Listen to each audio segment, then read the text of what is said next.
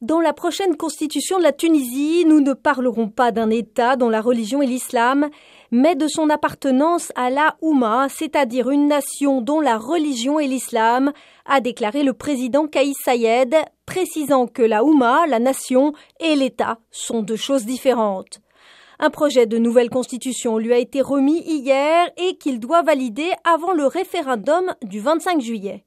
Le premier article de la Constitution actuelle, adopté en 2014, trois ans après la chute de Zine El Abidine Ben Ali, stipule, tout comme celle de 1959, que la Tunisie est un État libre, indépendant et souverain, l'islam est sa religion, l'arabe sa langue et la République son régime.